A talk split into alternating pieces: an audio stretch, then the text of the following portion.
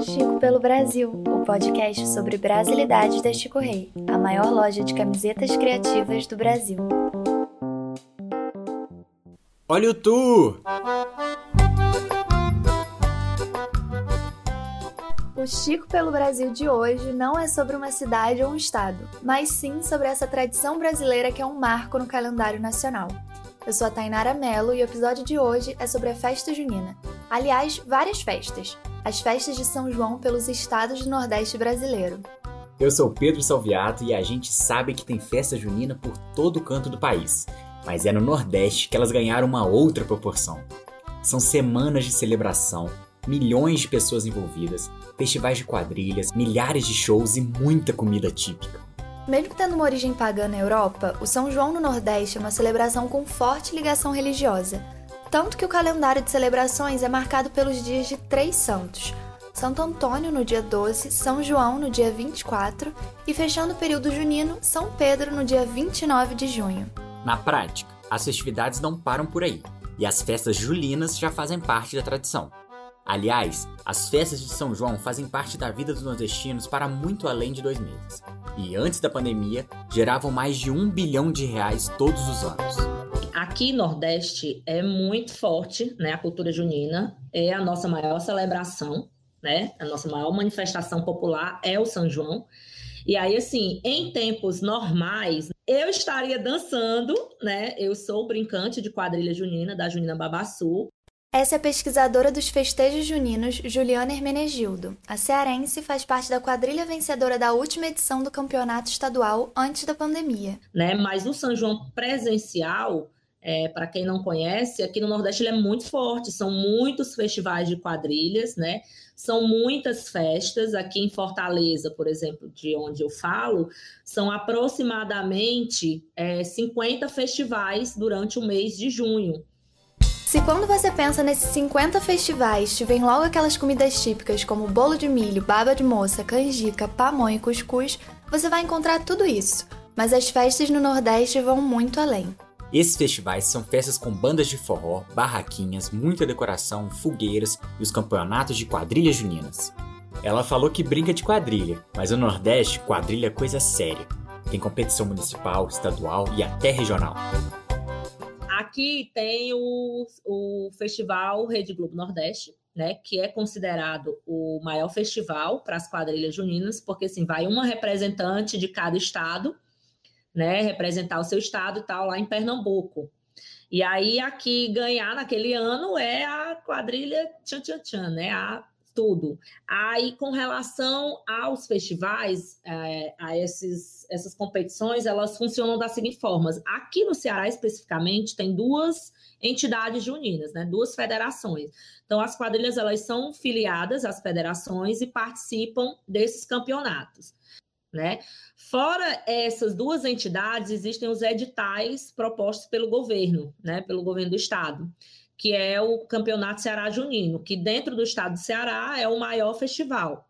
E com relação às disputas de estado, existe uma disputa né, é, bem forte entre Ceará e Pernambuco. Eu, eu gosto de dizer que são coisas bobas, né? Mas no decorrer do, do São João aí, o povo meio que se pega.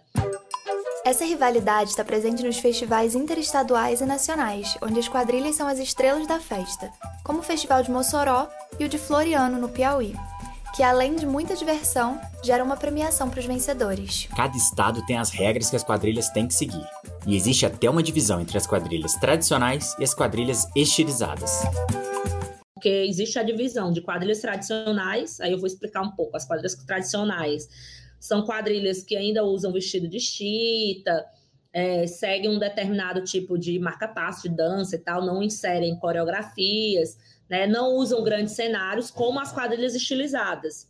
É, as quadrilhas estilizadas, né, alguns pesquisadores aqui no Nordeste gostam de comparar ao carnaval, né, as escolas de samba de carnaval, porque são quadrilhas que colocam brilhos nas roupas, é, inserem é, alguns elementos teatrais na, nos casamentos matutos, então é, elas foram caracterizadas como, como quadrilhas estilizadas.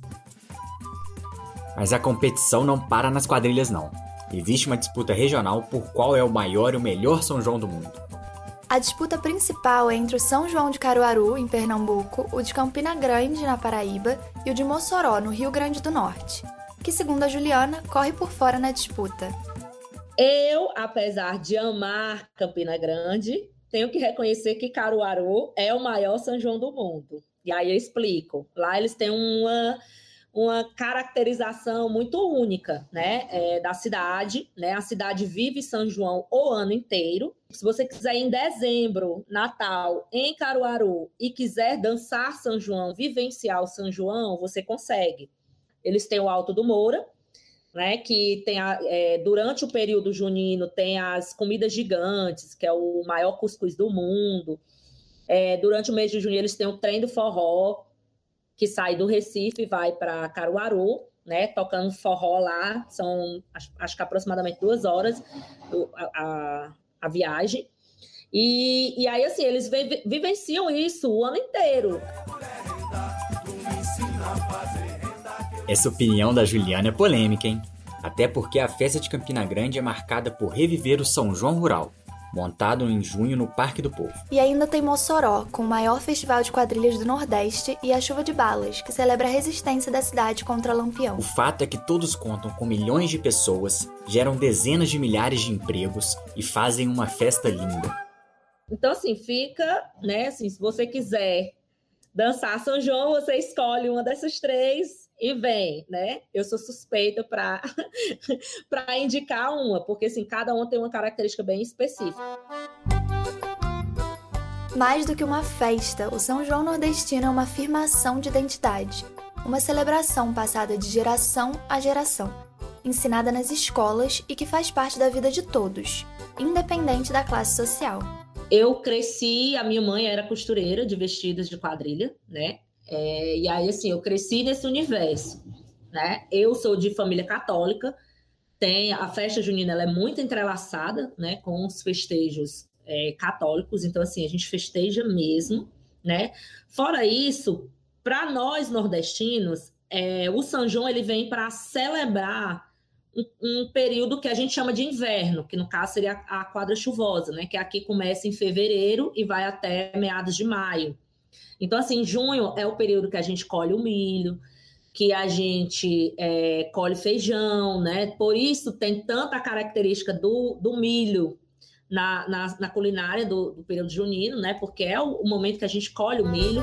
O São João é para a região um momento de reviver um passado local, relembrar as tradições, comemorar a colheita após um período de chuva. Tudo isso fazendo parte de um todo.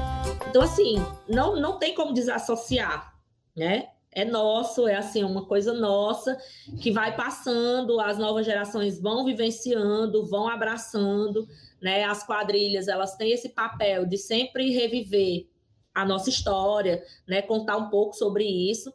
Se você for tanto nas capitais como no interior do Nordeste, é, você vai é, encontrar a fartura da comida, se houver quadro chuvoso, né? Você encontra é, a fartura da comida.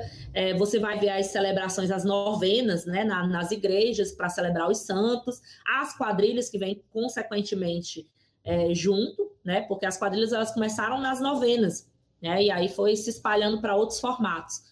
E a festa, né? Forró, né? Forró em, em, em todo canto, né? Porque é uma música nossa aqui, né, que se popularizou aqui no Nordeste. Então, assim, são as nossas heranças, são as nossas identidades, né, são as nossas representações.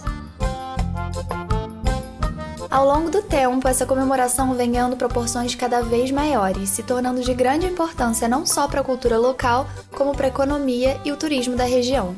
Então, só nos resta torcer para que ano que vem as quadrilhas possam novamente animar as festas, o forró volte a tocar e a gente possa conhecer de perto e decidir por nós mesmos qual o maior São João do mundo. Até a próxima!